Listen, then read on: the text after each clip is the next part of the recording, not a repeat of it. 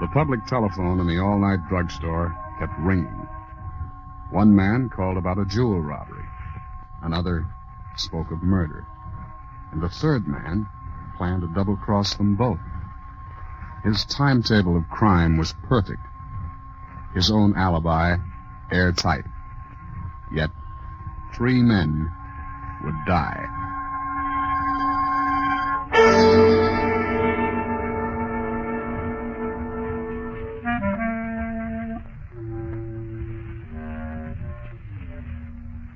Hello, creeps. This is Sergeant X opening the doors of the Mystery Playhouse. Well, tonight we have another story of the perfect crime as told by the Whistler. That is, it's almost perfect. The motive is furnished by a fortune in jewels, and three slick gunmen try to outsmart the others. The tale is called Death Marks the Double Cross, and fast action and unexpected murder marks just about every step. So, let's join the Whistler as he leads us down the pathway of crime and violence.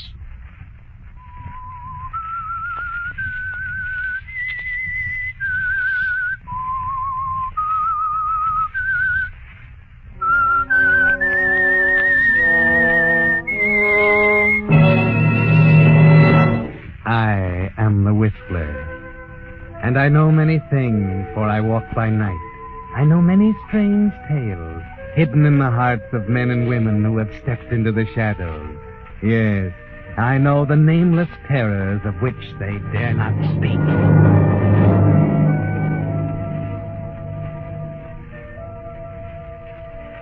To this day, the police records and newspapers of Portland attribute the robbery of the Swank Wellington jewelry store to a lone wolf. Perhaps it's because they refuse to admit the possibility that guilty accomplices still remain at large. As a matter of fact, it wasn't a lone wolf. True, Joe Strickland was alone, standing in the shadows at the back of the store when he saw the watchman turn the corner on his 11:15 round, then slunk down the alley to the back window. But at that same time, two other members of the corporation were waiting for him in a little black coupe parked near the highway in Tigard, a little town just out of Portland. They'd been there for almost two hours when Terry looked at his watch. Two minutes of one. It's an hour late. I'm getting uneasy. I don't want to say I told you so, Mike. What do you mean? He ain't coming? You're beginning to get the idea. After all, why should he? He's taking all the risk. Ah, no. He wouldn't cross me. He knows better. You're pretty sure of yourself. Well, maybe he had to wait till the watchman's next round. Maybe a patrol car decided to park across the street. There could be a million things happen to make a guy late. The watchman hasn't changed his schedule for two weeks now. Eleven fifteen and eleven forty-five. So what? So maybe he wasn't detained. He said he could pull it in five minutes. Remember? Oh, he was bragging. Punk kid shooting off his mouth. All right, have it your way. There ought to be uh, ten or fifteen thousand in this, Mike. And almost enough to make a punk kid forget to come home. Hey, I kill him, and he knows it. Remember what he was saying just the other day? Tired of Portland, going south when the right time came. Maybe this is the right time. With fifteen grand in his jeans. Well, So what? I got an idea what you're thinking. What is it? Just what I said. There's something else. I, uh, I can't tell you. I promised him I wouldn't. What do you mean? Spill it. Not yet. I said spill it. All right. Strickland tried to make a deal with me yesterday. What? Yeah. Seems he felt you weren't necessary to the corporation, but it might be a good idea to eliminate You lie. Let, let go of it. You asked for it. What, what do you do now to tell me for, huh? I promised the kid. Okay. I told him he was crazy. Told him he'd kill him. He, you even know he was thinking about it. Okay, okay, go on, go on. Well, he said he couldn't see why he was taking all the chances for a third of the payoff. A lot of things like that. The little rat. And he said he knew a fence named Bush downtown in the Grady Hotel where he could get rid of the jewels. I was supposed to ditch you out here somewhere and meet him tomorrow in Astoria. And when he saw I wouldn't go for it, he got scared. And I hit him a couple of times and he broke down. Yeah, yeah. That's all. He said he'd stay in line and made me promise not to tell you. I wasn't going to, but I see. The Grady Hotel, huh? yes, room 108. I think I'll take a look. Still might be wrong. What if he comes out here and we're gone? I guess Mr. Strickland's got to learn the hard way. What are you going to do? I'll call you at the drugstore around the corner if he doesn't show up at the Grady. Okay. And if he does? I won't have to call you. Just look at the headlines.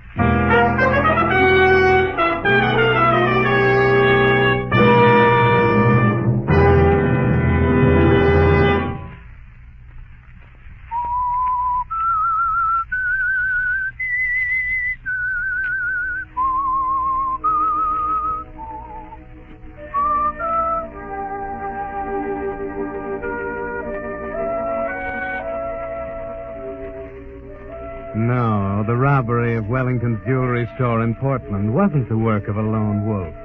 Joe Strickland did it all by himself, it's true. But there were two silent partners, both of them wondering why Joe was late. One of them determined to kill him if he shows up at Bush's, the fencer's room at the Grady Hotel at the wrong time. Terry Dexter waits on the street corner until Mike's car has disappeared. Then he saunters toward the all-night drugstore on the highway, smiling and quiet.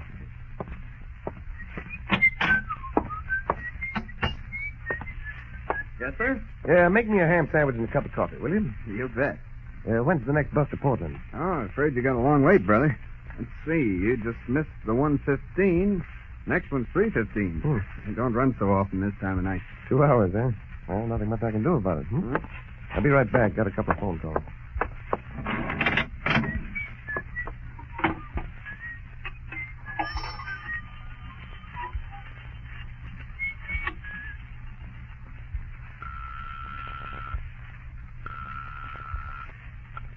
Hello? Hello, Joe. How did it come out? Who's this? Terry? Where you been? I'm in Tigard at an all-night drugstore. What's the idea of sending me up to your apartment? You said you'd be here at 12. I gotta get out of here, I tell you. Don't worry about it. What do you mean, don't worry? I'm going nuts. Take it easy. How did the job go? I I don't know. I, I can't tell you now.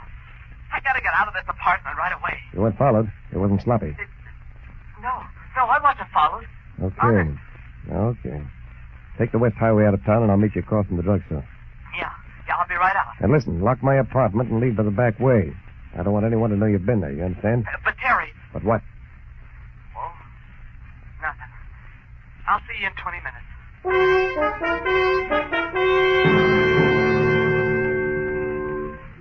I see, Terry. You and Mike aren't both wondering what happened to Joe Strickland. Now, one more call to prepare for Mike's arrival at the Grady Hotel.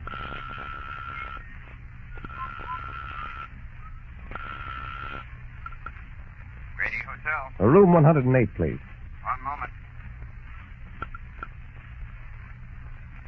Hello? Miss Bush, Yes, sir. this is Joe Strickland. I called you yesterday. Oh, yes, Mr. Strickland. I'll be in to see you in about an hour. Uh, what is it, please? Uh, jewelry. Fifteen grand at least. Oh, very well. I'll have it for you. Goodbye, sir. Goodbye. Here's your sandwich, sir. Ah, that's great. Now I'm a little hungry. You can have more cream if you want. That's all right. That's really a tough break. Hmm? Missing that uh, 115 bus.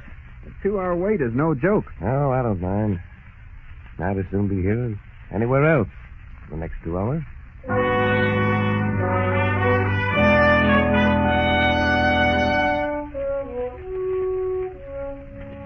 Yes, Terry. The little drugstore in Tigard is a good place for you during the next two hours. A place to sit at the control board and pull switches. Or perhaps you're more like a man with an intricate jigsaw puzzle, fitting the pieces together carefully, each one adding a little to a picture of $15,000. The next piece moves slowly into place as Mike enters the Grady Hotel a few minutes later and walks down the corridor to room 108.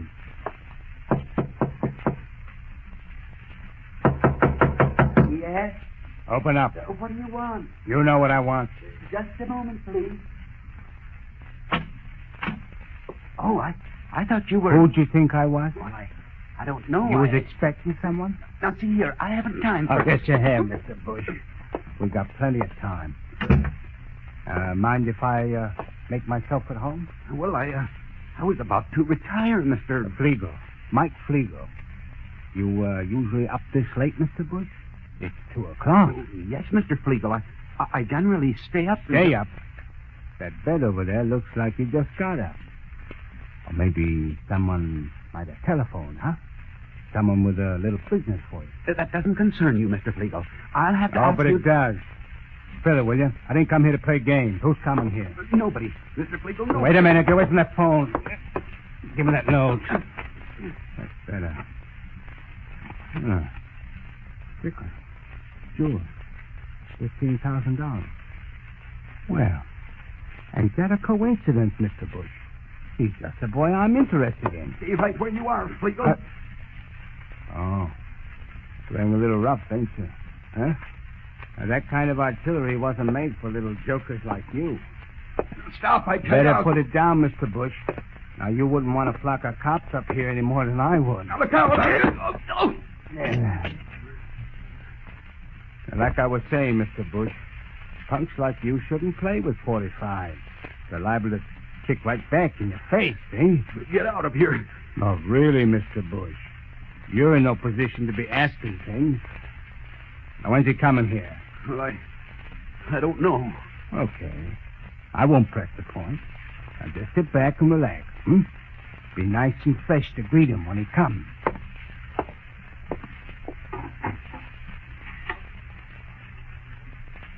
Outside line.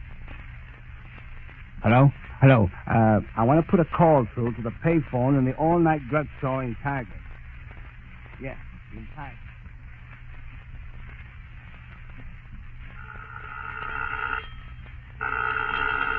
Hello. Who is it? Terry. Oh, okay. Look, I'm at the Grady. Bush is expecting our friend any minute. I was right, huh? Yeah. You're going to uh, do it then. What do you think? Listen, Mike, I uh, don't want any part of this. Don't worry. You'll take him out the other way, huh? The East Highway? Yeah. The East Highway. But look, stick around that store another hour. I might want to call you again. Okay. For you, huh? Yes. People I was staying with wanted to know if I'd caught the bus yet. Well, it's funny they called you on the payphone. Yes. Mm-hmm. I guess I'll take a walk for a few minutes. Okay. 315, remember? Check.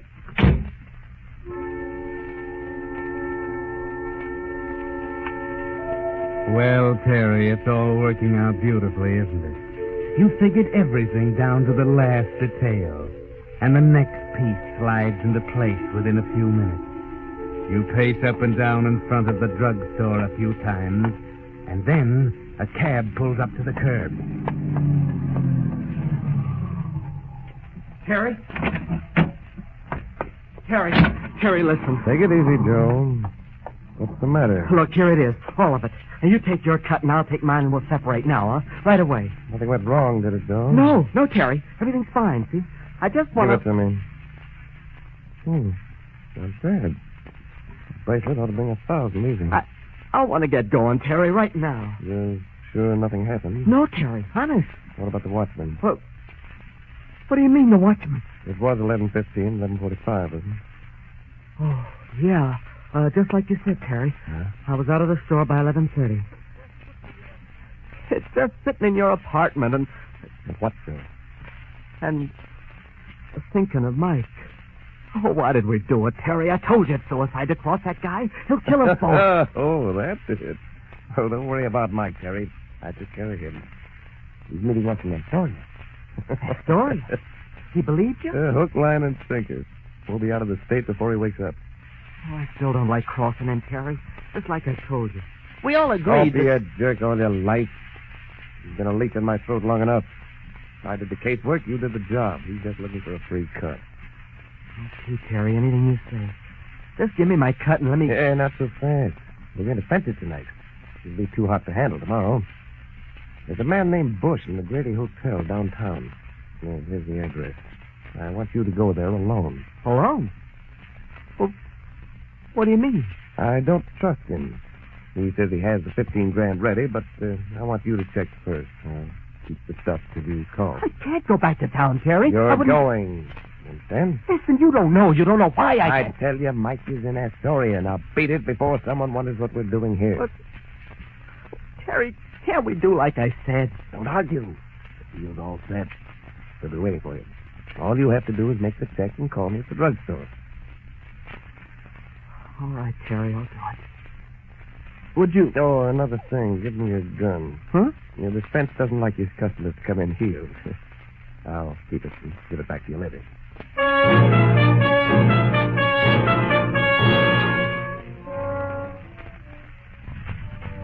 Well, the pieces of the puzzle are beginning to make a picture, aren't they, Terry? You can see the 15,000 pretty clearly, right in the center of it. All it needs is a little routine work around the edges. There ought to be a warm reception for poor Joe Strickland when he walks into that room at the Grady. Mike is a pretty hard man to explain things to when he gets in the wrong frame of mind. He has a careless habit of shooting first and thinking afterward. Yes, it's quarter of three now, and things are probably beginning to happen down in Mr. Bush's room. Hello, Joe. No, you don't. Stay right there, Joe. How did you get... You ought to know me better than that, Joe. I play for Keats. Right, Mr. Bush? I'm dreadfully sorry, Mr. Strickland. Ah, you two know each other, I see. Hmm? Only by telephone, I'm afraid. What do you mean? I never talked to you. Oh, it's no use, Mr. Strickland. He knows everything. But I... Okay, okay. Come on, let's go. What do you mean? What do you expect? A bronze medal? Listen, there's something Shut wrong. up. You don't have to tell me there's something wrong. Come on, come on, we're going. And give me the stuff. I, I haven't got it. You what? Terry's got it. I left it with Don't him. give me that. Put up your hands. You, you haven't got it.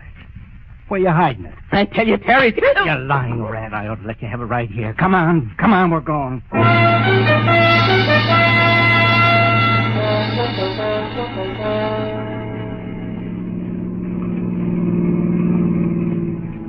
Keep both hands on the wheel, Joe.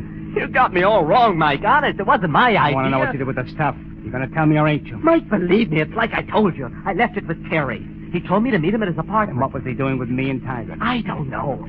He said you were in Astoria or something. I didn't want to, Mike. You gotta believe I me. don't. And talking ain't gonna do you much good, Joe. This is your last trip. Look, there's an oil station. Now, why don't you call the drugstore? Yeah, that's it. Terry's gone by now, I'm sure.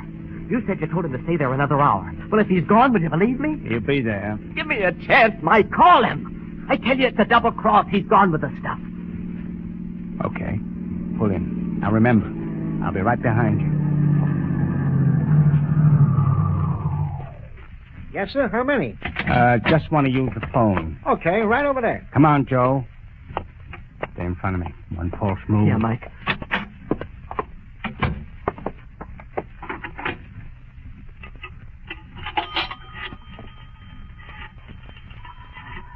Keep your hands down. I was. Shut up. Lieutenant's watching us.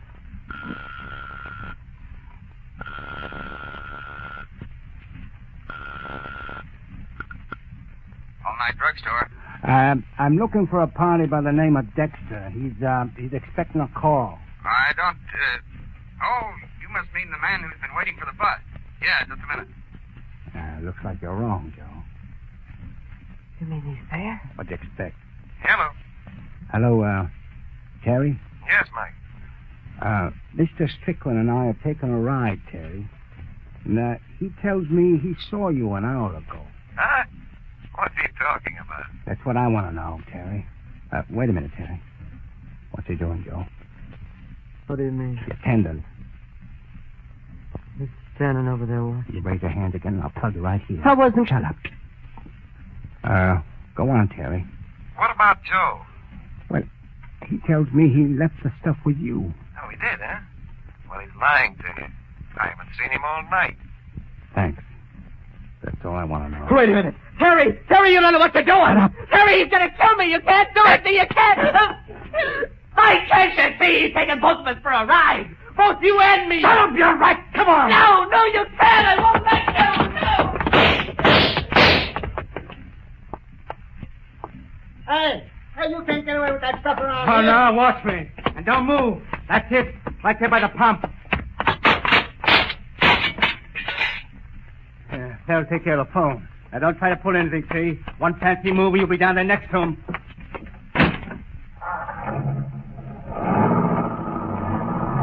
Now 9S6157. Ha, Got it.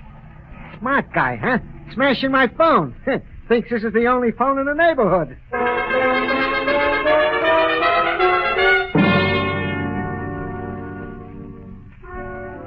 Sitting in the drugstore in Tigard, you don't see that happen, Terry. But don't worry. You'll know about it soon enough. Everything comes to him who waits, and the pieces are all falling into place now. You're certainly a popular man tonight, Mr. Dexter. Don't believe I ever saw so many incoming calls on that phone. My friends never give me a moment's rest, even at three in the morning. Uh, what kind of business you in? Oh, little bit of everything, I guess. Uh, you know, if I was you, I'd plug that phone and. It... What's the matter? Yeah. That police car outside. Oh, yeah, that's Mac, the night patrolman. Pulls in every night about this time for a cup of coffee. Oh. Hello, Henry. Oh, hello, Mac. How are things?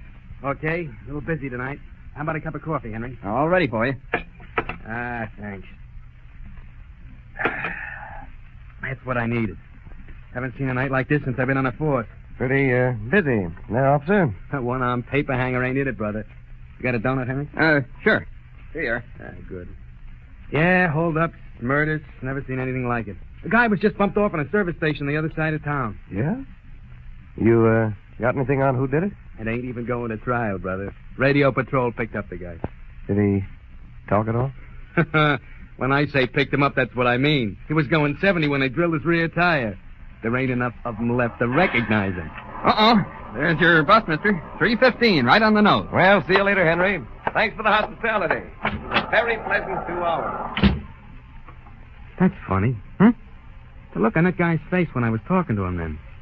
Almost as if he was ready to bust out laughing. He surely must be happy about something.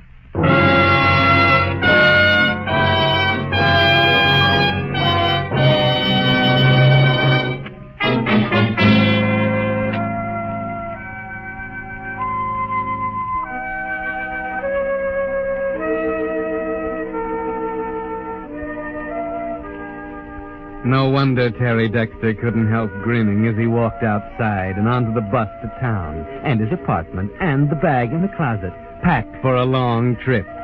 The jigsaw puzzle was all together now, every piece in place, and it made a picture of $15,000, with no splits to make, no silent partners with grasping hands. No. Fate must have been the silent partner in this. He hadn't dared to hope that Mike would be eliminated so easily. He thought perhaps of tipping off the police about the murder, maybe planting the gun you have in your pocket, after making suitable arrangements for the jewels, of course. Mike wasn't much of a worry after all, with a murder rap hanging over his head. Yes, Terry, you'll get the jewels. And all you have to do now is pick up that bag at your apartment. Your double, double cross worked beautifully. Only are you sure you didn't double cross yourself, too?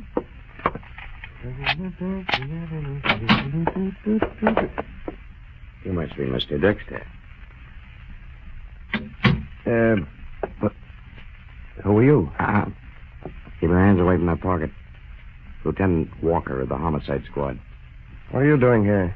You haven't got Just anything. a minute. Keep those hands up. Now.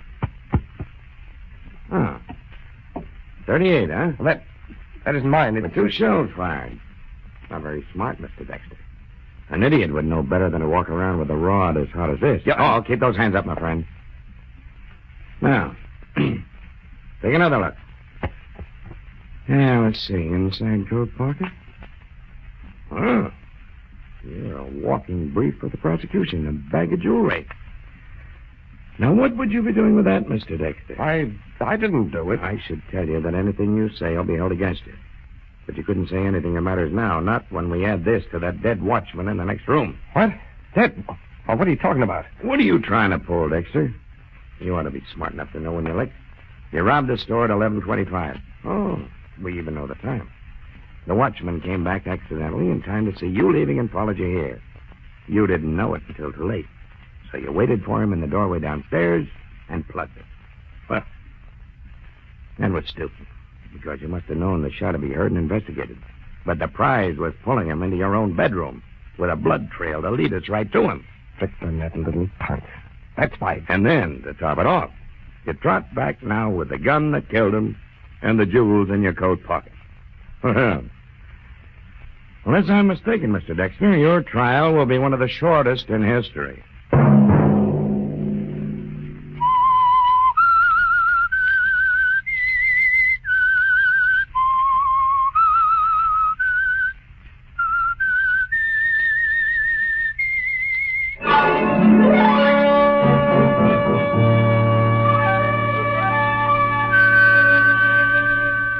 That was Death Marks the Double Cross, one of the Whistler's better yarns.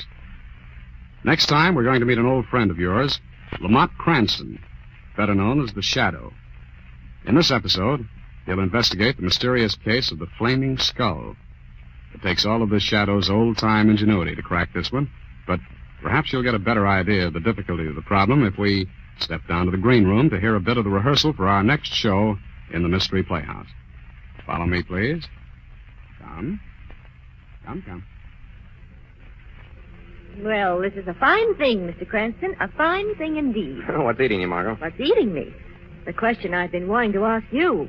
Sit around like a bump on a log all day. I was thinking. No, worrying about the flaming skull. Suddenly, at 7 o'clock tonight, you announce we're going for a drive. Where? To visit a friend. Why? To pick up a clue on this case. Who's the friend? Uh, Dr. Neil Harrison. I sent Steve Grant to see him yesterday afternoon. It's just possible that Steve might have said something to Dr. Harrison that would give us a clue. Then all that worrying, I mean thinking, this afternoon didn't help? No inspiration? It certainly did help, Margot, but right now the fire of inspiration needs a little more coal. To be shoveled on by Lamont Cranston Stoker. No, no. Lamont Cranston, Shadow.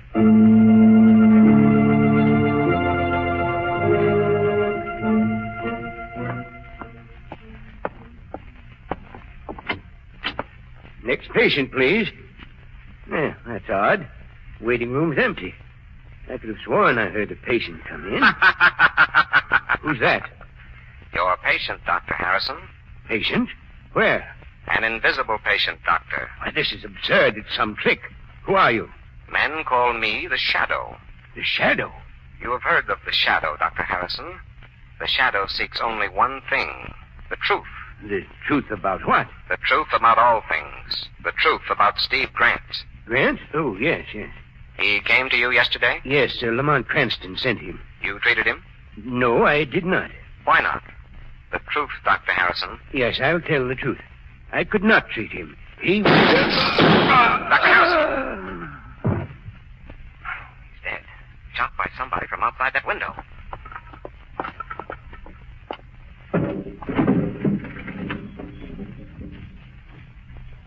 Lamont! Lamont! Where are you, Lamont? Right here, Margot. I, I heard shots while I was waiting in the car. Shh. Someone fired through the window while the shadow was questioning Dr. Harrison. The doctor's dead. now, come on. We've got to locate that killer if we can. But it's pitch dark, Now, Lamont. careful, careful. He must have run off this way. Do, do you know who killed the doctor? No, I'm afraid we'll never find out now. Lamont, Yes, Margot. look. Look, running down the street. Way up there. Oh, Lamont. Yes, I see it, Margot. It's a flaming skeleton.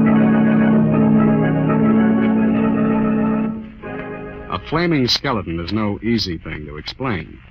Lamont Cranston is baffled, Margot Lane is puzzled, and the police don't believe the story at all. But something or someone did commit one of the most bizarre of all crimes. So join us next time for the surprising explanation of the weird puzzler, the case of the flaming skull. This is Sergeant X closing the doors of the Mystery Playhouse. Good night. Sleep tight.